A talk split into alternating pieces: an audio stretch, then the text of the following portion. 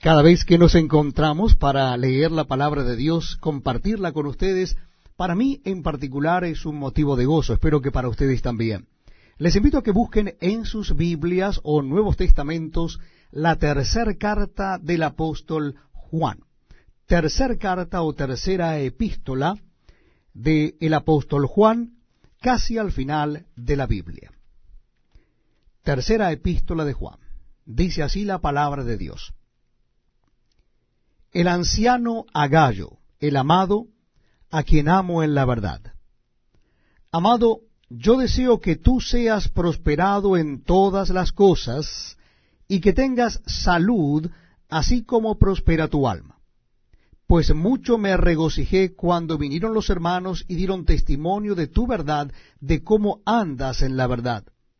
No tengo yo mayor gozo que éste el oír que mis hijos andan en la verdad.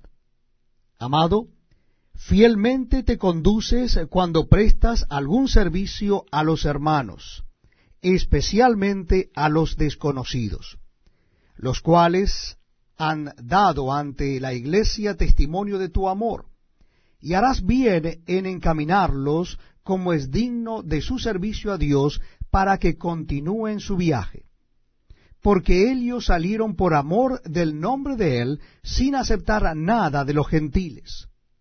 Nosotros, pues, debemos acoger a tales personas para que cooperemos con la verdad. Yo he escrito a la iglesia, pero Diótrefes, al cual le gusta tener el primer lugar entre ellos, no nos recibe. Por esta causa, si yo fuere, recordaré las obras que hace parloteando con palabras malignas contra nosotros, y no contento con estas cosas, no recibe a los hermanos, y a los que quieren recibirlos se los prohíbe y los expulsa de la iglesia. Amado, no imites lo malo, sino lo bueno.